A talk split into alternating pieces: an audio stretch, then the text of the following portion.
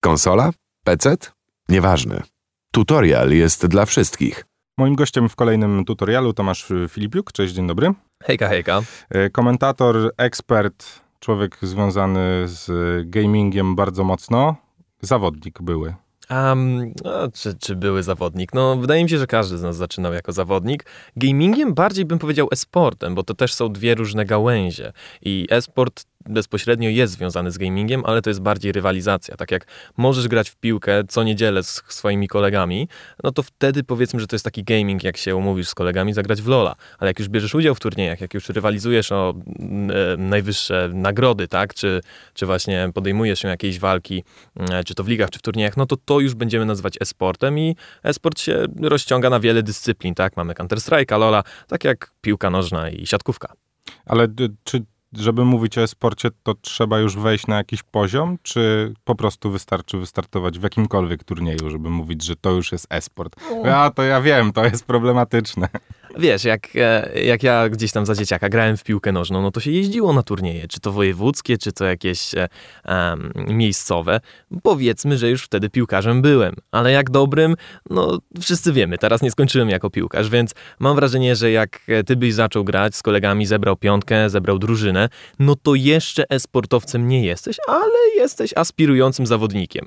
A, trudno mi powiedzieć, gdzie jest ta granica, bo jeszcze nikt jej nie wyznaczył, ale wydaje mi się, że na przykład to, co już robimy, znaczy nie, no, to, co my robimy, to z pewnością jest esport, ale taka druga liga, czyli e, właśnie jakieś fundamenty, jakiś przedsionek do tych większych e, rywalizacji, do tych większych turniejów, też można już nazwać esport.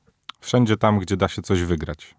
Wydaje mi się, że tak. Jak już pojedziesz na pierwszy turniej taki lanowy, czyli zbierasz się ze swoimi kolegami, z przeciwnikami w jednym miejscu, co teraz w czasach pandemii jest trochę niemożliwe, sądzę, że już to możemy nazwać e-sportem te wszystkie rzeczy związane z nomenklaturą, jak można by to powiedzieć, y, gamingowo sportową cały czas nam się rodzą po prostu, mam mhm. wrażenie, no bo, no bo ten esport wszedł, y, no co, możemy mówić chyba, że już 20 lat, Zależy, znaczy w sumie tak, wydaje mi się, że pierwsze turnieje, no to um, rzeczywiście już w okolicach tych 15-20 lat temu bardziej przełomowy, bardziej mainstreamowy stał się wraz z Counter-Strike'iem, z League of Legends i te ostatnie 5 lat uważałbym za taki naprawdę wielki wybuch popularności odnośnie samego e-sportu przedarł się gdzieś do mediów tradycyjnych, zdecydowanie częściej możemy go odnaleźć w codziennym życiu młodych przede wszystkim ludzi, ale także starszych.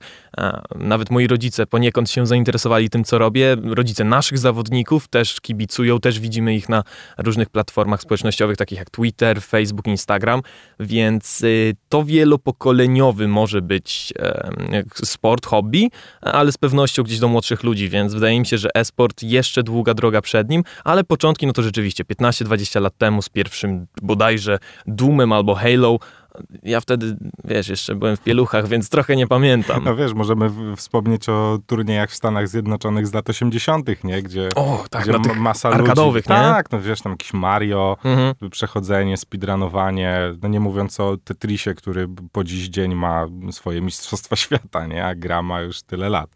No więc y, myślę, że to wtedy, wtedy wszystko się zaczynało, no ale u nas, co, nie sądzilibyśmy chyba 15 lat temu, że w ogóle w Polsce powstanie telewizja, która poświęcona jest tylko i wyłącznie grom komputerowym. 15 lat temu? Wydaje mi się, że nawet 5 lat temu. Chociaż wtedy były początki, już wtedy wchodził um, e-sport do telewizji tradycyjnej, ale raczej jako takie wstawki, nie? Masz kanał sportowy, no i oni chcą dać newsa. Hej, Polacy wygrali coś w Mistrzostwach Świata, albo hej, Polacy zakwalifikowali się do odpowiednika Ligi Europy, czy Ligi Mistrzów.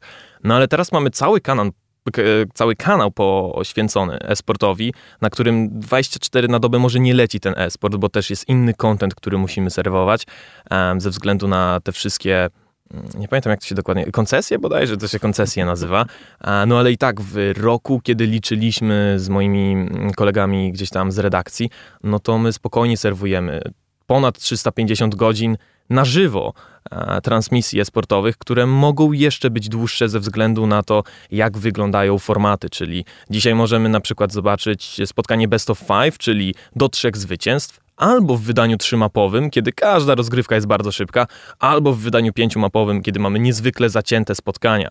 No i to nagle z dwóch i pół godziny robią się, no nie wiem, cztery czy nawet pięć. Więc trudno to oszacować, ale Teraz gdzieś pod koniec sezonu Mistrzostwa Świata mamy bardzo duże urwanie głowy, dużo kontentu, dużo transmisji, ale też to jest takie ukoronowanie całego sezonu, ponieważ najlepsze drużyny z całego świata rywalizują o ten puchar, który od 10 lat już, już, już jest w społeczności lodowej. Mówiliśmy co nieco o Polsat Games, czyli kanale, który wystartował kilka lat temu, no już kilka lat temu. Ach, no sądzę, że już z dwa lata mamy. Powiedz mi, jak się zaczęła w ogóle twoja przygoda z, z komentowaniem i z wejściem do świata telewizyjnego? Ojej, to jest bardzo przypadkowe i nie powinienem być w żadnym stopniu... No jak wszystkie takie historie. Um, wiesz co, zanim zacząłem komentować, zanim w ogóle pojawiła się w mojej głowie ta myśl, no byłem zwykłym graczem. No i może nie tak zwykłym, bo byłem całkiem niezły, no gdzieś tam nie będę się tutaj ukrywał, że całkiem nieźle mi szło i brałem właśnie udział w turniejach. No i na jednym z turniejów poznałem e, mojego aktualnego kolegę z pracy, Silvana, który właśnie komentował ten turniej. I jakoś tak zostaliśmy w kontakcie, a przed maturą, jak to zwykle bywa, ojejciu, ojejciu, nie mogłem grać tyle w komputer, musiałem się uczyć do matury. Więc naturalnie nie zajmowałem dobrych miejsc na turniejach, trochę gdzieś ta motywacja spadła i stwierdziłem, nie no, esport jest na tyle fajny, że chciałbym zostać w tym, e, w, w tym obszarze, w, tym, w tej dziedzinie dziedzinie. I tak się zastanawiam, za, zacząłem zastanawiać, co ja mogę zrobić, żeby jednak e, w tym sporcie pozostać, a niekoniecznie być graczem, bo to jest bardzo wymagające. Zaraz pewnie będę szedł na studia, więc może tego czasu tak dużo nie będę miał. Ojej, poszedłem na studia, jednak miałem dużo czasu. Um, w każdym razie, no napisałem do Mikołaja, on mnie skontaktował jeszcze wtedy właśnie z ligą akademicką, w której mogłem komentować w zasadzie moich kolegów ze studiów. Bardzo szybko poszło, bo na pierwszej swojej transmisji do duetu trafiłem z największą legendą polskiej komentatorki wtedy i człowieka, którego nadal mam bardzo wysoko e, gdzieś e, tutaj o, ogólnie w swoich myślach i e, jego status na polskiej scenie jest niezwykle wysoki, no bo to jest Awahir. Wtedy akurat była straszna dziura komentatorska w Polsce. Nie było żadnych nowych komentatorów. Więc jak Awahir od razu zajarzył, że ja jestem zainteresowany, że jestem tutaj mm, też, nie, nie chcę powiedzieć fanatykiem, ale gdzieś pasjonatą, no to stwierdził, dobra, przepychamy go wtedy jeszcze do Esla. Dostałem się dosłownie po miesiącu do Esla, czyli takiej jednej dużej spółce, wtedy nie było monopolu, wtedy mieliśmy Feca, mieliśmy Esla i właśnie mieliśmy Polsat Games, który wtedy chyba jeszcze był hitboxem, nie pamiętam, to były takie stare czasy. W każdym razie dla jednej, e, dla jednego z tych dużych graczy zacząłem komentować, no i tak poszło z górki. W Warszawie miałem o tyle szczęście, że już trochę osób nie kojarzyło i na wielu transmisjach tam trzeba było pokryć jakąś nieobecność, ktoś się rozchorował. Wtedy jeszcze Janek Hrynkiewicz, który komentował dla Polsat Games, studiował. On kończył wtedy bodajże klasę aktorską e, na łódzkiej filmówce, więc często go nie było. No i ze względu na to, że ja byłem trochę w Warszawie, trochę mnie znali, no to na jedną, drugą, trzecią pojechałem. Potem dostałem zaproszenie na rozmowę kwalifikacyjną i się tak złapałem, więc ja zawsze mówię, że u mnie to jest kwestia, kwestia dużej ilości szczęścia, bo jeżeli mówimy o reszcie chłopaków, no to Awahir przez 2,5 roku na samym początku praktycznie komentował za grosze, albo nawet za nic. Mikołaj tak samo, on już, e, rozmawiałem z nim, chyba 4 czy 5 lat mu styknęło w tym momencie. Ja jestem dużym świeżakiem. Mi w maju tego roku dwa lata komentowania styknęły. Jak sobie pomyślę, że jestem już w telewizji, e, no to gdzieś to jest bardzo, mm, bardzo przyjemne uczucie. No ale z drugiej strony to też jest trochę nie zrobię. Sobie tak myślę, o, zaraz wyskoczę do leca, zaraz będę po angielsku komentował. No nie do końca tak jest, jednak okazuje się, że to jest dużo większe wyzwanie. A więc e, ta historia mi dużo szczęścia, mm, miałem dużo szczęścia, ale z pewnością dobrze ją wspominam. Jak wygląda to przygotowanie? Bo ty zajmujesz się głównie Ultraligą, czyli ligą League of Legends, która bardzo mocno stoi u nas w kraju, ale która również ta gra jest jedną z najpopularniejszych chyba, jeżeli chodzi o esport na świecie. No oczywiście, myślę, że jeszcze Counter Strike'a chyba nie przebiła, ale ale hmm. chyba bliziutko. No, tutaj zdecydowanie gdzieś. Zależy z jakiej perspektywy spojrzysz, bo na przykład jeżeli mówimy o League of Legends jako zjawisku światowym, no to z pewnością to jest najbardziej popularna gra komputerowa. A rok temu na Mistrzostwach Świata, kiedy były statystyki oglądalności, to bez Chin powiedzmy, że tam było 2 czy 3 miliony widzów. Z Chinami 130 no, milionów widzów. Ogólnie bardzo popularny esport w Chinach, ale w Europie także i e, akurat Counter-Strike na całej pandemii dużo stracił, ponieważ Counter-Strike zazwyczaj odbywa się systemem turniejowym, czyli często zawodnicy jeżdżą na lany, w Katowicach jest przystanek IEMA, e, w Kolonii i tak dalej, i tak dalej, więc oni latają po całym świecie, są te turnieje, no i oni mogą rywalizować, to jest duży plus, to jest ten duży atut um, turniejów Counter-Strike'owych. W League of Legends teraz, pomimo tego, że jest pandemia, Zawodnicy pojechali do Chin. 14-dniową kwarantannę przeszli, no i grają właśnie ze studia. Oczywiście bez publiczności. Szkoda, bo w Chinach mam wrażenie, że te stadiony byłyby wypełnione po brzegi. Mm, ale nadal bym tutaj powiedział, że mimo wszystko League of Legends aktualnie jest najpopularniejsze, szczególnie w Polsce ostatnio na popularności zyskało, ze względu na to, że mamy super, super rok, tak? Można by go określić złotym rokiem polskiego League of Legends. Mamy czterech polskich zawodników na Mistrzostwach Świata, rekordowa liczba. Mamy także zwycięzców EU Masters, to jest taki turniej, który moglibyśmy porównać powiedzmy do Ligi Europy. Um, czyli nie jest to jeszcze Liga Mistrzów, nie jest to najwyższa półka, ale właśnie z każdej regionalnej ligi, czyli naszej ultraligi, mm, nomenklaturze powiedzmy odpowiednik ekstraklasy, pojechały trzy drużyny i jedna z nich zwyciężyła wszystko. Tam bodajże 150 tysięcy euro było do wygrania, nie? No i oczywiście splendor, chwała i także ten pierwszy historyczny tytuł dla Polaków. Więc mieliśmy super wyniki oglądalności, bardzo dużo osób się zainteresowało. Teraz na Mistrzostwach Świata tak samo jest tak zwana faza play-in, czyli nie są to baraże, ale to jest jeszcze taka wczesna faza, po której dowiadujesz się, jakie zespoły dołączą do tych najlepszych. Też o godzinie 8 rano na samym internecie po 30 tysięcy osób nas ogląda. Ja byłem, wiesz, zdziwiony, bo ja jestem komentatorem, ja mam problem wstać na 8 rano, a 30 tysięcy osób siedzi i ogląda, jak tutaj drużyny z Japonii z drużyną z Australii się biją. Tak, nie mam, nie, my nie mamy nic związanego z tymi zespołami, ale ludzie jednak gdzieś e, to ziarno, no właśnie, zasialiśmy i ba bardzo jest mi miło z tego powodu, że tak wiele osób to ogląda. A strasznie się rozwinąłem, nawet już zapomniałem, jakie pytanie mi podałeś, nie? Lubię gadać, lubię gadać, słychać to. To dobrze, zaraz zapytam cię o to, skąd ta popularność i dlaczego ludzie tak bardzo wsiąkają w ten e, świat esportowy, no i dlaczego to League of Legends jest takim no właśnie, co Riot Games robi dobrze, żeby nie stracić na swojej popularności, ale o tym wszystkim za chwilę. Noob, geek, player, Tryhard? Nieważne. Tutorial jest dla każdego gracza. Tomasz Filipiuk, cały czas w studiu Radia Campus, cały czas jesteśmy w tutorialu, cały czas rozmawiamy o świadku esportowym, no i poruszyliśmy temat y, Lola, który no, lata swoje już ma. Mhm, 10 lat w poprzednim roku to była ta mm, okrągła rocznica. Jak to jest możliwe, że ta gra cały czas cieszy się tak dużą popularnością, która ja mam wrażenie, że cały czas rośnie, a nie maleje? A gra cały czas ewoluuje. To nie jest system rozgrywki, który nie zmienił się na przestrzeni ostatnich 10 lat. Co dwa tygodnie średnio wychodzą aktualizacje, cały czas są dorzucane nowe, e, czy to czempiony, czyli bohaterowie, którymi możemy sterować, czy to nowe skórki, czyli jakby takie przebrania dla naszych postaci. No i do tego gra jest darmowa. Znaczy, no darmowa, nie do końca. Jak chcesz fajnie wyglądać, to pewnie wydasz te pieniądze na skórki. Ja już nawet nie chcę liczyć, ile pieniędzy gdzieś tam w przeszłości wydałem na Lola, ale a przede wszystkim to jest gra, wydaje mi się, że przyjazna dla nowych zawodników, dla, um, dla nowych właśnie osób, które chcą się tym zainteresować, ale też przede wszystkim gra, która utrzymuje uwagę stałych graczy. Ja zacząłem w trzecim sezonie, czyli 7 lat temu i średnio na sezon sądzę, że z 800 do 1000 gier to jest na przestrzeni roku, więc powiedzmy, że średnio 3 gry dziennie. No dobra, może przesadziłem. Teraz ostatnio nie aż tak dużo, ale e, wiecie, to jest niezła perspektywa. W każdym razie możesz zagrać sam, w rankingu i zobaczyć, że hej, jestem dobry, nagle wbijam do topowych 10% graczy na całym serwerze. Albo hej, nie mam co robić z kolegami w piątek wieczorem, nie jestem studentem, nie idę tutaj na imprezę, nie? Więc może zagramy akurat w Lola. No i do tego bardzo dużo fajnych osobowości, influencerów, którzy, którzy są niezwykle charyzmatyczni. Możesz ich, ich oglądać na Twitchu, na YouTubie, um, czy, czy nawet gdzieś z nimi czasem może zagrać. Um, też wspominaliśmy o e-sporcie. Mam wrażenie, że dla, dla wielu zawodników, dla wielu takich graczy, nawet niedzielnych, to jest ważny, e, ważna część League of Legends, ponieważ jest masa ludzi, która ogląda e-sport nie dlatego, że hej, to jest legendarny zawodnik na miarę, wiesz, na miarę Cristiano Ronaldo, tylko hej, ten gościu jest dobry, ja też chcę być dobry. Zobaczę, jak on gra i może dzięki temu się polepszę. Jest masa takich osób, która przychodzi na transmisję i też my jako komentatorzy możemy im serwować trochę właśnie tutaj. O, on zagrał w taki sposób, wykorzystał takiej umiejętności, taki czar. No i wtedy ten gościu będzie jednak, ta osoba będzie mm, związana z League of Legends na dłużej.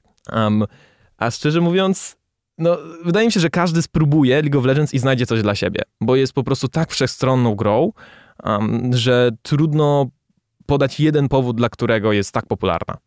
Niesamowite jest to, że wy na tyle znacie metę tej gry i na tyle wiecie, co się w niej dzieje, że ja łapałem się na tym, że oglądając kilka transmisji z meczów e, Ultraligi, e, spotykałem się z tym, że wy doskonale wiecie, co dany zawodnik powinien w tym momencie zrobić. To też jest dosyć ciekawa rzecz, że wy czasem potraficie rzucić, no nie chciałbym się wdawać tu w nomenklaturę, którą, która może będzie niezrozumiała, ale no nie wiem, że tam w siódmej minucie dany zawodnik z danej linii powinien zrobić to i to, po czym dzieje się to 15 sekund później na ekranie naszych telewizorów. A no kiedy już, wiesz, skomentujesz, obejrzysz, sam zagrasz setki, jeżeli nie tysiące razy, to pojawiają się pewne schematy. Do tego no nie oszukujmy się, tak by nie chcę tutaj wchodzić na jakieś grząskie tematy, że piłka nożna się nie zmienia, bo z pewnością um, gdzieś tam są jakieś zmiany strategii, ustawienia i tak dalej. Ja jakimś wielkim ekspertem od piłki nożnej nie jestem, chociaż grałem przez całe życie.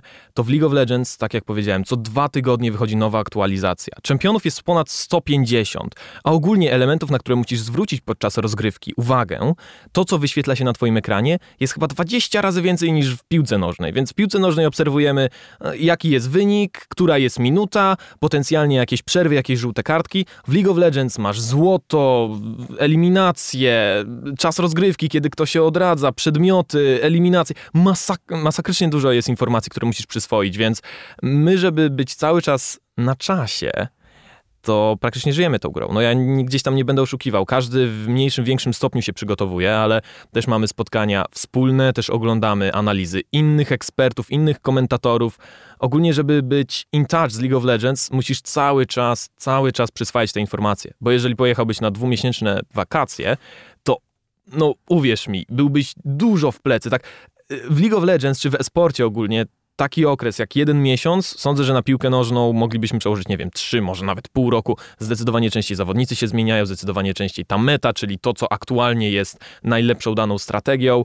Um, no, jak się przygotowujemy? No, dużo czasu na to poświęcamy. No nie będę ukrywał, jeżeli chcesz być dobrym graczem, komentatorem, ekspertem, dziennikarzem, no to musisz w tym siedzieć, musisz być pasjonatem, bo inaczej, inaczej może cię to znudzić, inaczej możesz się wypalić. A jeżeli tym żyjesz, jeżeli to jest element twojego życia, który cały czas gdzieś ci tam towarzyszy, no to będziesz po prostu z tego zadowolony, to będzie przede wszystkim sprawiało ci frajdę, odkrywanie nowych rzeczy, uczenie się tutaj, czy przyswajanie nowych informacji, więc trzeba na to dużo czasu poświęcić, no ale też trzeba to robić z głową, tak? Jeżeli masz źródło informacji, z których możesz to szybciej, lepiej, bardziej jakościowo przyswoić, no to się na to decydujesz. Jeżeli ja pracuję, czy tam ja komentuję z najlepszą ekipą w kraju, no to znacznie łatwiej jest mi się zapytać Tomka czy, czy Mikołaja, hej, dlaczego ten zawodnik zrobił to, niż samemu siedzieć 30 minut nad powtórką i się zastanawiać, główkować. Jak do tego doszło? Więc e, to jest super w naszej ekipie, że każdy ma e, tą swoją małą specjalizację, ale także ogólnodostępną wiedzę dla innych, którą możemy się dzielić, dzięki czemu tak, e, tak łatwo nam to przychodzi.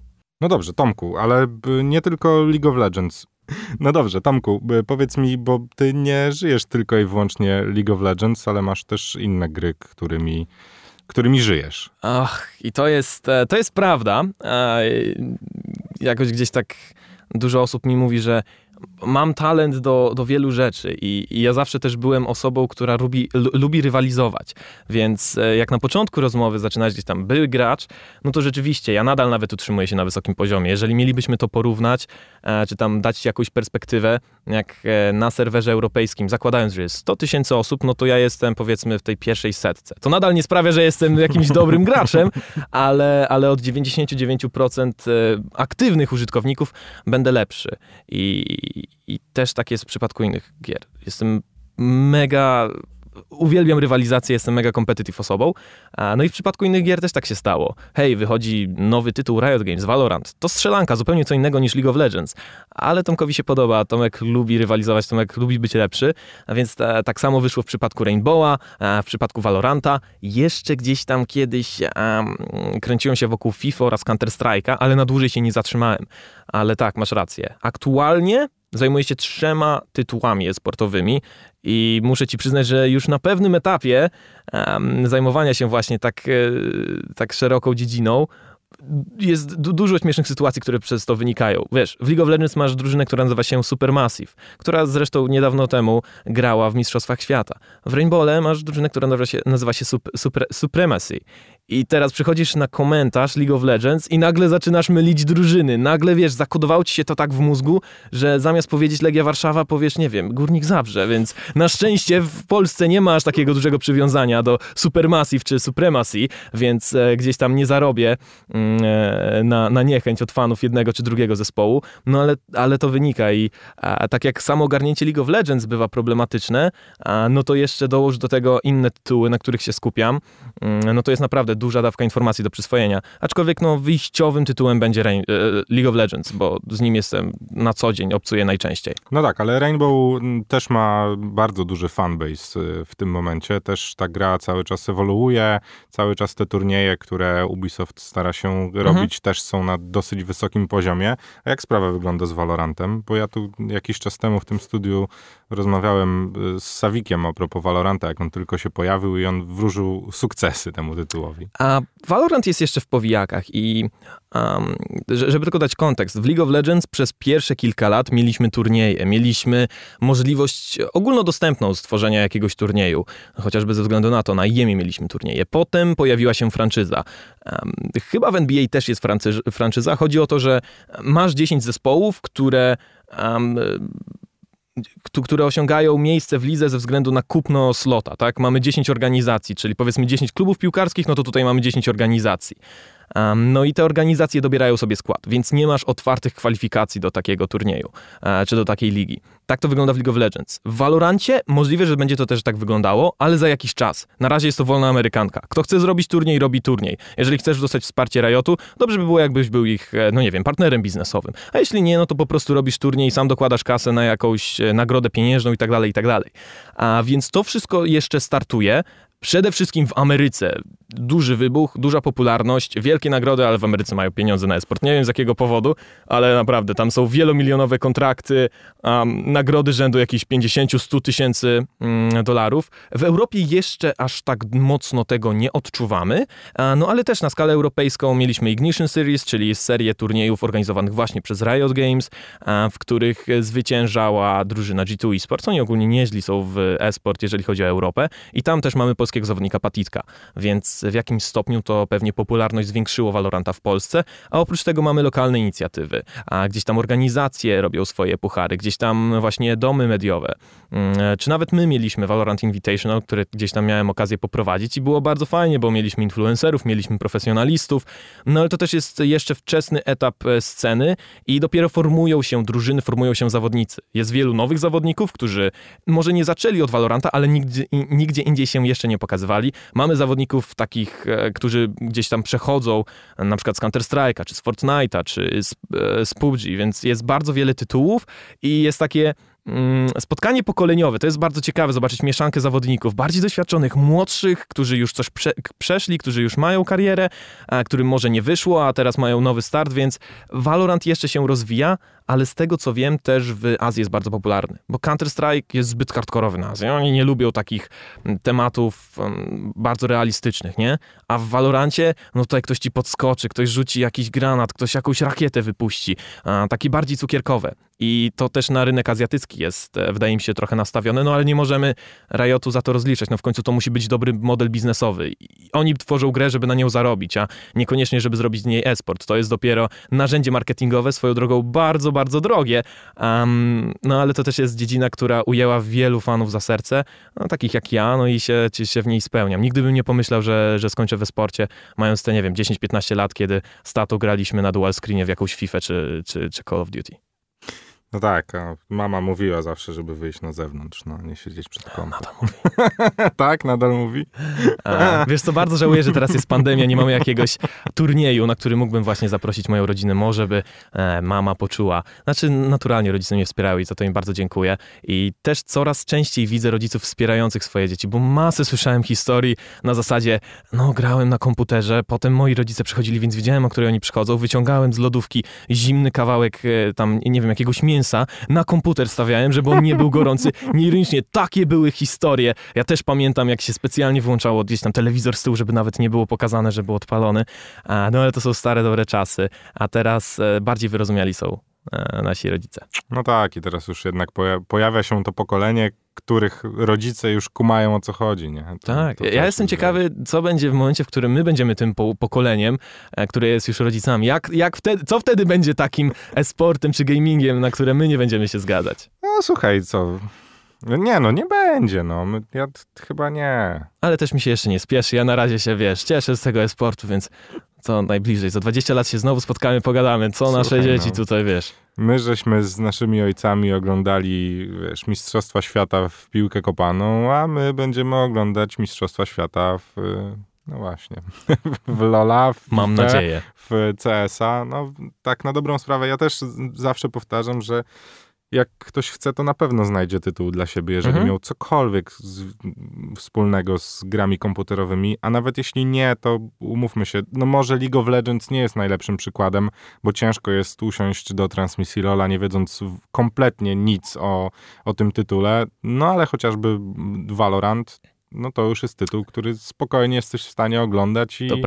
Nawet nie odpalając gry na 3 minuty. Nie? Strzelanki nie są zbyt skomplikowane, a w League of Legends mamy ten dylemat. Jak podejść zarówno do tych najbardziej zaawansowanych widzów, tych widzów niedzielnych i tych kompletnie nowych, bo jednak w telewizji często ktoś po prostu skacze po kanałach i jak wejdzie na transmisji Lola i usłyszy, jak ja mówię, o teraz Baron aktywowany na bocznej alei, będzie split push, gramy crossmapa, no to on się łapie za głowie i myśli, w jakim języku mówię, tak? A jeżeli bym to powiedział na zasadzie, um, no drużyna czerwona podchodzi pod obiekt neutralny, jakim jest smog, zapewniający takie i takie bonusy, więc to jest dla nich ważny, ważny krok, żeby zbliżyć się do zwycięstwa, no to powiedzmy, że byłby bardziej zainteresowany i naprawdę trudno dotrzeć do wszystkich widzów a, i wiesz, jeżeli będziesz stosował bardziej takie oczywiste, wręcz dla laika określenia, reszta widowni może nie być zadowolona. Ale wy to też często robicie. W sensie to się, Próbujemy. To się zdarza na waszych transmisjach, -hmm. że mhm. mówicie językiem, który. Ale ja, ja na przykład nie wiem tylko, czy to jest związane z tym, że ja po prostu no, trochę siedzę w mediach i wiem,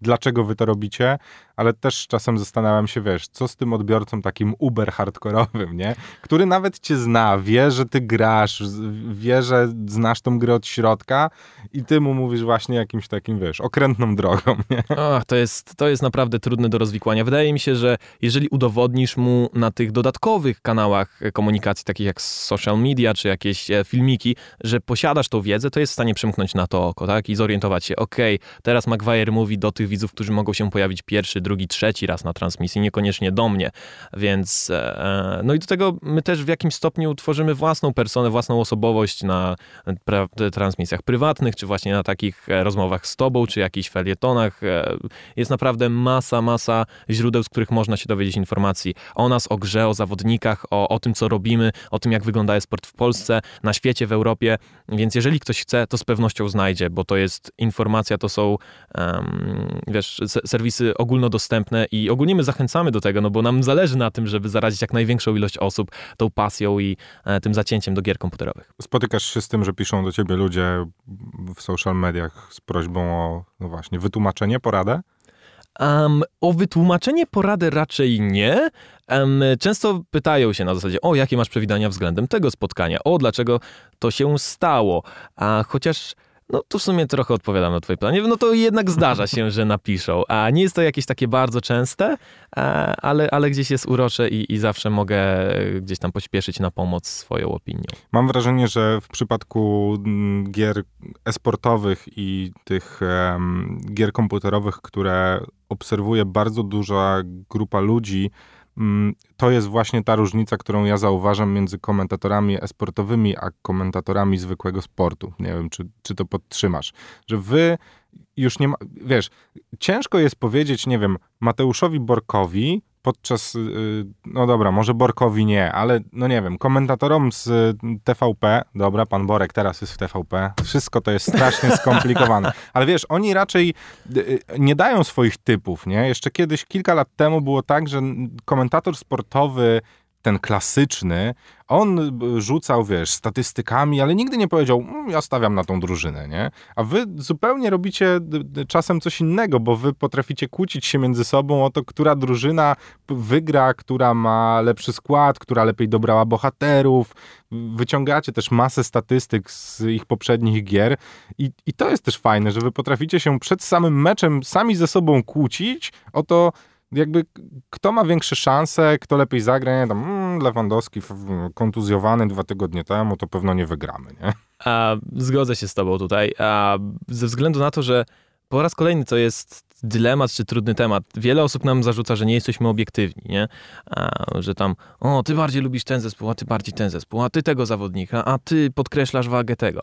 Ale jak ja mam być szczery, to tylko dodaję pikanterii do, do transmisji, tak? Będzie masa osób, która przyjdzie, ponieważ sympatyzuje z drużyną, którą ja lubię i będą chcieli usłyszeć jak, o, Fnatic wygrało tyle i tyle tytułów, bla, bla, bla, bla. A przyjdzie masa osób, która nie znosi Fnatic i będzie tylko czekała na moją reakcję, jak to Fnatic przegrywa po raz dziesiąty z ich ukochanym klubem.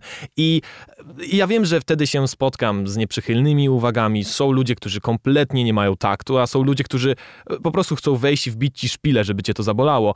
Więc e, w tej branży potrzebujesz e, tej grubej skóry, którą na szczęście ja już gdzieś wy, wykształciłem i to z pewnością jest pomocne.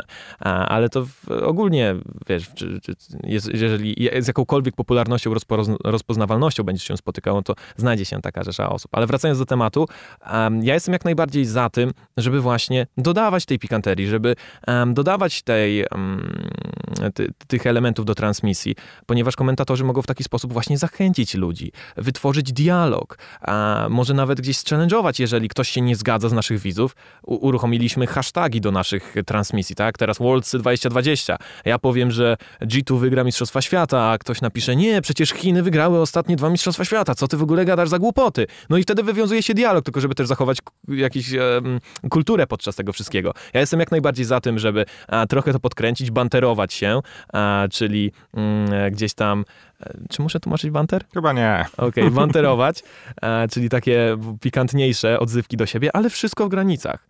I e, no tak jak powiedziałeś, suche statystyki to dla mnie nie jest interesujące, bo też statystyki to nie jest tak, że ja powiem, ta postać wygrała 10 na 10 meczy. Teraz jest wybrana. No to co, wygrywa 11, bo tak mówią statystyki. Nie, tylko okej, okay, ta postać jest bardzo skuteczna w tym turnieju. Dlaczego? Z jakiego powodu? Który zawodnik ją dobrze wykorzystuje? Jak można odpowiedzieć na to zagranie? I to są wszystkie te tematy, które przed chwilą gdzieś tam powiedziałeś.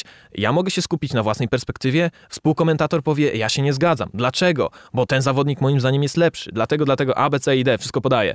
Więc e, wydaje mi się, że to jest fajna dynamika, którą gdzieś tam zachowujemy. No i przede wszystkim też pokazuje e, um, uwydatnia nasz status eksperta, bo to też jest bardzo ważne, żeby sobie wyrobić e, taką pozycję autorytetu wśród, społeczności, którą potem można wykorzystywać w nieodpowiedni sposób, bo możesz powiedzieć kompletną głupotę, ludzie ci uwierzą, a, ale na samym początku to jest bardzo ważne, żeby właśnie gdzieś wychodzić z własnymi myślami, które będziesz sprawdzał, challenge'ował ze swoimi e, współkomentatorami czy społecznością.